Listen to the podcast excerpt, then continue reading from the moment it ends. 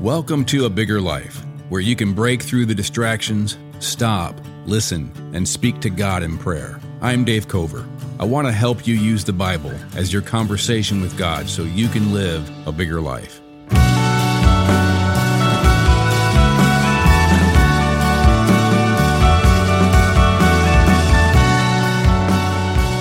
I want to look at Psalm 118 again because this is a psalm that was part of the observance of Passover by the Jews in Jesus' day. Psalms 113 through 118 were the liturgy on people's lips in song and in meditation as they observed Passover. Passover had been going on for about 1400 years, ever since the Israelites first observed it that day in Egypt.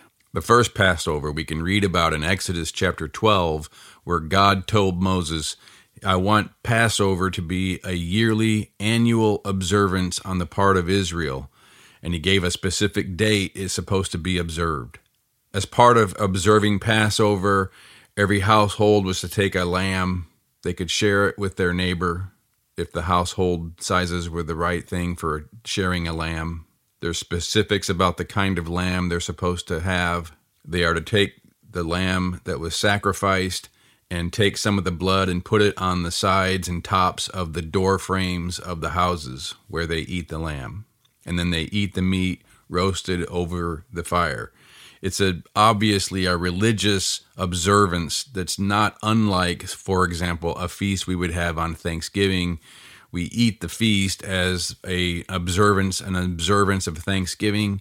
But this is a ceremony that is centered around sacrificing a lamb for symbolic reasons. Now we don't get too caught up in the sacrificing of the lamb because if you eat meat you're eating an animal that was killed in order to eat it. That's really what this is. You kill the lamb in order to eat it but it's being sacrificed in a ceremonial way because God is pointing to the bigger story, the bigger picture of the sacrifice of Jesus for our sins.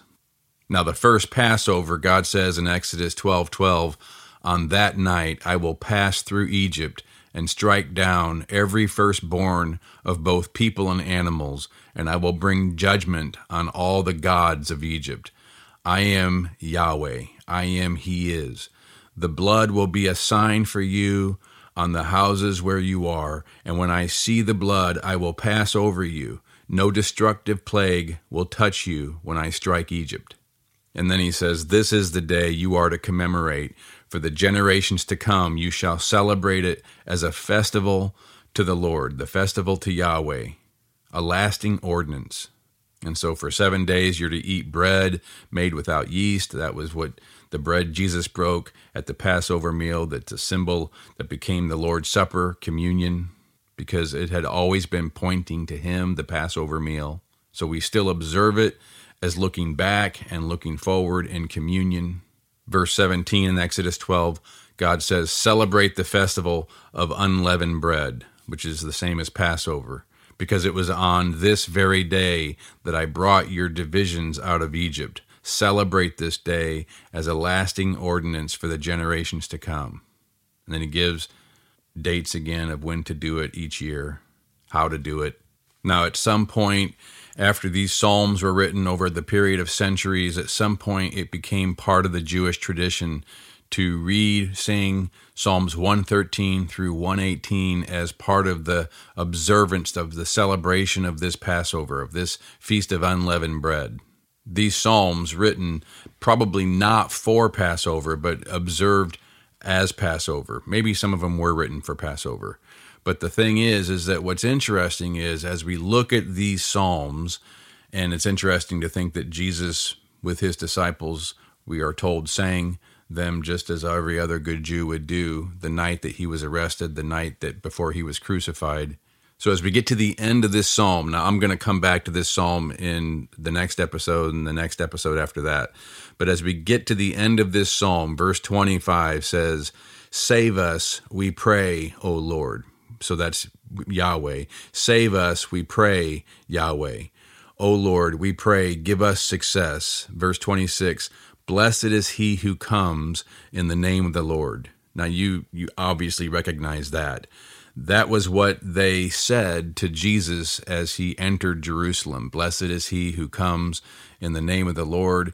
So this psalm was on their lips as an observance of Passover. The liturgy became literally true when Jesus, the Passover lamb, came into Jerusalem and they say, Blessed is he who comes in the name of the Lord. And we see that even in that verse 25, it says, Save us, we pray. That is in Hebrew, Hoshiana. So you remember this, Hosanna. And then we can read in, for example, in the Gospel of Mark. Now, all four Gospels tell this, but in the Gospel of Mark, it says, Those who went ahead and those who followed were shouting, Hosanna, or Hoshiana in Hebrew. Blessed is he who comes in the name of the Lord. So they're saying, they're quoting Psalm 118. It's part of the liturgy of Passover. And now, when Jesus is entering Jerusalem, they obviously see him as the fulfillment of this, in some way, this psalm, this prophecy. Remember, Jesus said that everything that is written about me in the Psalms must be fulfilled. And this is one of these places in the Psalms that ultimately it became prophecy of Jesus. I don't know that anybody would know that, except that somehow it had developed as part of the expectation that the Messiah is going to be a part of this fulfillment. Save us. Blessed is he who comes in the name of the Lord. And then they say in the next verse, Blessed is the coming kingdom of our father David. In other words, the Messiah. Blessed is the coming kingdom of the Messiah. Hosanna, Hoshiana in the highest. I don't know. To me, it's kind of cool that in these psalms that were to be an observance of Passover, they came at least part, this part here, verse 25 and 26, was on the lips of those as Jesus entered Jerusalem and would become the Passover lamb, would be sacrificed within a week. In other words, this was a Passover liturgy that was literally fulfilled. These words were literally said when Jesus became our Passover lamb. Obviously, they didn't know that he was going to be sacrificed, but as part of the liturgy, they were saying the very words.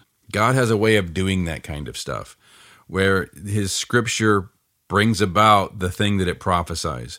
In Luke chapter 13, verse 34, Jesus is talking about Jerusalem and he's really looking to predicting his own death and he's going to go there and be and be killed and he says, Jerusalem, Jerusalem, you who kill the prophets and stone those sent to you. Listen to what he says. How often I have longed to gather your children together, as a hen gathers her chicks under her wings, and you were not willing. So all of a sudden, Jesus is talking like he's God. He's talking like he's reflecting over hundreds of years of his relationship with Jerusalem. He's talking about how he sent prophets to them and they stoned them. And that's going over the history of in the Old Testament of how the prophets were killed by idolatrous Jews, idolatrous Israel. And so Jesus says, How often I have longed to gather your children together as a hen gathers her chicks under her wings, and you were not willing. It's like one of these moments where suddenly the human Jesus is clearly having the voice of God and talking like God and, and remembering in some sense his relationship with Israel even before he was born in the person of Jesus. And the next verse he says, Look, your house is left to you desolate. I tell you, you will not see me again until you say, and then he quotes this psalm, Blessed is he who comes in the name of the Lord. Now, in the Gospel of Luke, this is chapter 13, and the Palm Sunday coming of Jesus, the observance of Passover, where Jesus enters and they say, Blessed is Hosanna, blessed is he who comes in the name of the Lord. That's in chapter 19. So, if Luke is chronological, and I think that he is, then Jesus said this at some time before the Jews said this when he was entering Jerusalem. So either he's predicting that here, you won't see me again until you say this when I enter and become a sacrifice. or he's talking about some kind of second coming because in the Gospel of Matthew, chapter 23, which is two chapters after Jesus enters Jerusalem on Palm Sunday, that's where he has this story. But a lot of times Matthew will put phrases of Jesus thematically instead of chronologically, and I think that's probably what he's doing there. My point in all this is that Jesus was already familiar with this psalm being a prophecy of his coming to Jerusalem, entering Jerusalem as the Messiah.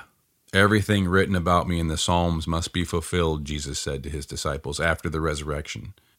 But we really do get the heart of God in these words of Jesus that God was trying to bring about repentance on the part of the Israelites over the centuries of the Old Testament prophets and he was trying to gather them together. He was trying to gather his children together as a hen gathers her chicks under her wings, but they were not willing. I don't know, it just makes me kind of pause and think if this is the heart of God toward me, that he wants to gather me in his arms as a mother hen gathers her chicks, so often I am unwilling so often I am independent of God and not willing for Him to gather me into His arms because He loves me. I'm unwilling because I'm stubborn. I'm self willed. I want to go my own way. I don't want to submit all the time to God. And yet, His will for me is always according to this kind of motherly love, this kind of love He has that He wants to gather me together in His arms and in all my sin I am unwilling. It's a picture of the heart of God that created this universe, who still has this heart focused on me of love and wanting to gather me into his arms. And it shows us the heart behind this bigger story of why God became human in the person of Jesus. And he did enter Jerusalem at the beginning of that Passover week, the Passover week that was always pointing to the sacrifice that he would be, so that the judgment of God would not strike us, but pass over us.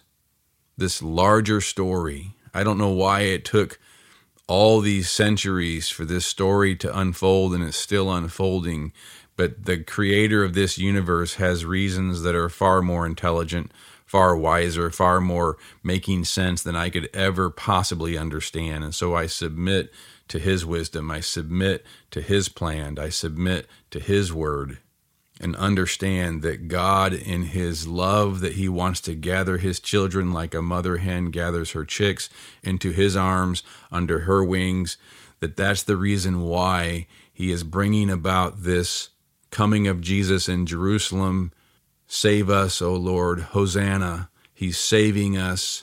He's saving us from his own wrath. He's saving us from the condemnation of our sin.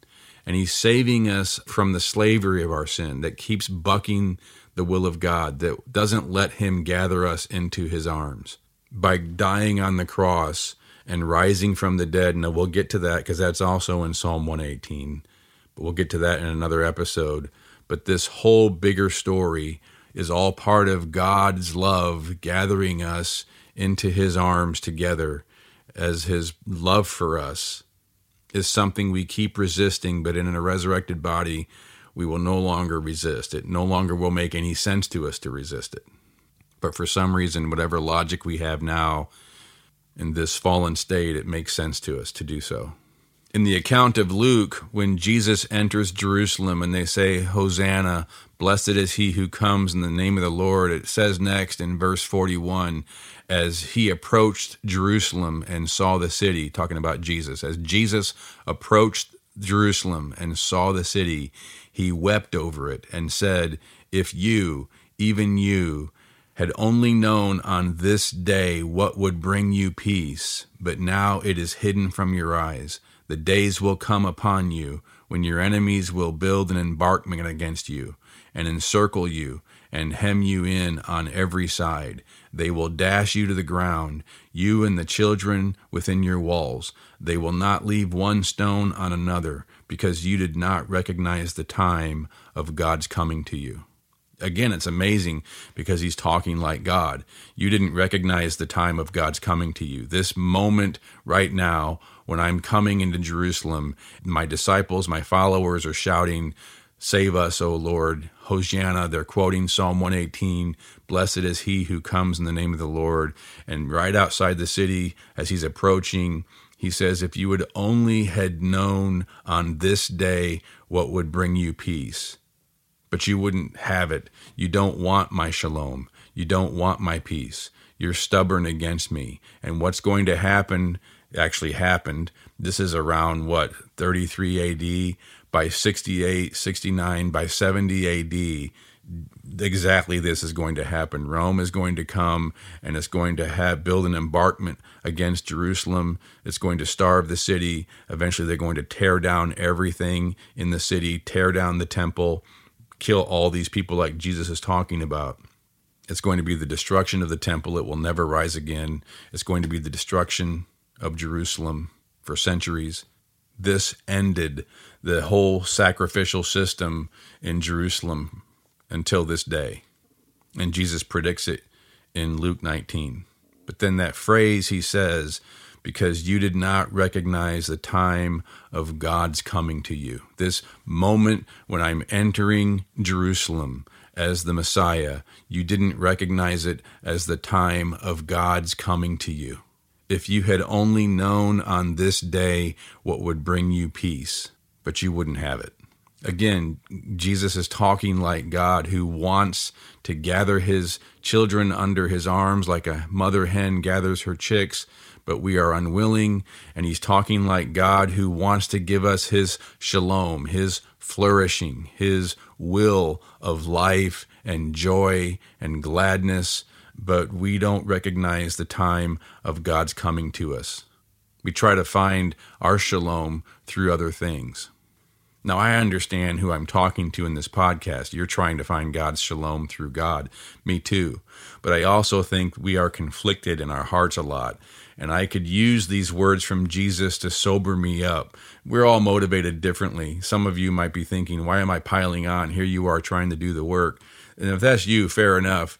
Take what I say and understand that I'm talking more to personalities like mine, where I need to be reawakened to the heart of God so that I understand His heart for me and His will, so that the times that I'm stubborn, the times that I'm rebellious, I can see those for what they are, and that is I'm an idiot unwilling to be gathered by the love of God, to be given the shalom of God, because that's what He wants for me. Because I don't recognize God's coming to me. I don't recognize in Jesus all the time. I don't recognize in the scriptures all the time that God is trying to give me His peace. He's trying to give me His shalom. All of His commandments are trying to gather me into His loving arms. All of His commandments are trying to give me His shalom. And I want to recognize the ways that God is coming to me so that I can let Him give me His peace and gather me into His arms. And that's what is going on in this Psalm 118. All the phrases in it are ways for us to draw near to God, to come into His arms of love, to come into His arms so that He can give us His peace, He can give us His flourishing, He can give us His blessedness, His shalom, His his will for us that is life and joy and glory and beauty. With all of these liturgies, with all of these psalms, putting in the mouths of people how we are to worship God, Hosanna, save us, O Lord, blessed is he who comes in the name of the Lord, and all of these phrases, I think what God is doing in these repetitious festivals, you know celebrations not holidays but these these repetitious festivals that he commands his people to observe and he puts words in our mouth is because i think repetition in some way helps these things become second nature to us. It's a way of thinking that becomes second nature to us because we develop a kind of brain muscle memory where these words are said and they shape how we see our lives and they shape the story we see our lives in Psalm 118 has all kinds of phrases like that. And they're good to say out loud. I think saying things out loud has a way of getting ingrained in our brain better. and in something that becomes easier to have as second nature. I know when I say something out loud, I can I can feel it having a bigger impact on my soul. When I say things true of God out loud, when even when I pray out loud, it does and when I read scripture out loud, it does something to my soul. There's something about my brain hearing my mouth speak or whatever it takes for my brain to make my mouth speak makes a bigger impact on my brain that becomes more ingrained in how I think and how I feel, how my soul is perceiving reality. And so we can say, we can pray, Save me, O Lord. Save in the Bible is not this idea of having my sins forgiven so I can go to heaven when my when I die. That's that's that's not the the word. That's not what it means. It means to heal. It means to restore. And so a lot of times when you read the word heal and restore, it's that same word that is translated save. It just the context depends upon whether it's heal or save. That that's true in the Bible, and I think that we, if we have that picture, it helps us understand what God's will is for us. Save me, O Lord, heal me, restore me, make me what you created to be. Bring your shalom, bring your flourishing, bless me with everything that it means to be gathered into your arms of love and that I would have your peace, that I would recognize the time of God's coming to me in Jesus, and that I would not resist but submit, rejoice, believe, trust. And so I trust you, O Lord. Save me, heal me. Blessed is he who has come in the name of the Lord. Blessed is Jesus, my King. Blessed is Jesus, my Messiah. Blessed is the Christ who came to bring God's kingdom back to this earth. Blessed is Jesus who came to bring the shalom of God into my life. Blessed is the one who came in the name of Yahweh, in the name of He is. Blessed is He is Himself who entered Jerusalem so that He could bring me into your kingdom forever. Blessed is the one who is gathering me into your arms forever. Blessed is the one who is bringing the shalom of God forever back to this earth and into my life. When I think that you, O Lord, became human to suffer, to be beaten, to be ridiculed, to be mocked, to be crucified on the cross, and all the pain that that meant, so that my sins could be forgiven by the sacrificial Passover lamb, so that your blood could be put on my door so that your wrath passes over me and you can bring me into your arms and forgive me for every single one of my sins. I thank you that you have forgiven me for every sin I have ever committed, all the ways that I'm stubborn, all the ways that I resist your peace, that I resist you gathering me into your arms, that I don't recognize the time of God's coming to me.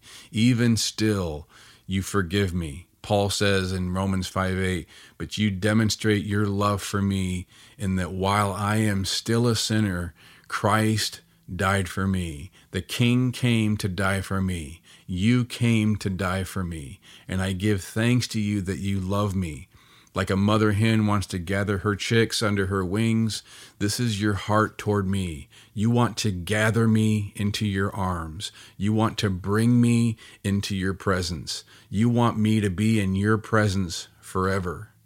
Like Paul says in Galatians 2:20, I live by faith in the Son of God who loved me and gave himself for me. For me, you entered Jerusalem that Palm Sunday. For me, you came, the God coming, so that you could bring your peace into my life, so that you could gather me into your arms. This is your heart for me, and I want this to be my heart for you. I want to have a heart that wants to draw near to you. I want to have a heart that wants to come into your arms by obeying your will. Your will of love for me, your will of giving me shalom is in your commandments. It's all these things that I don't have to understand, but I can trust you and obey you. And so right now I raise my head to you and I look to you as my God. I look to you as the one who loves me. I look to you as the one whose will I can trust, whose word I can believe, whose command I can obey, because they are commands and words of love.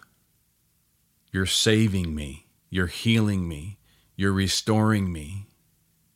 You know how sin destroys my life. You hate my sin. You died for my sin.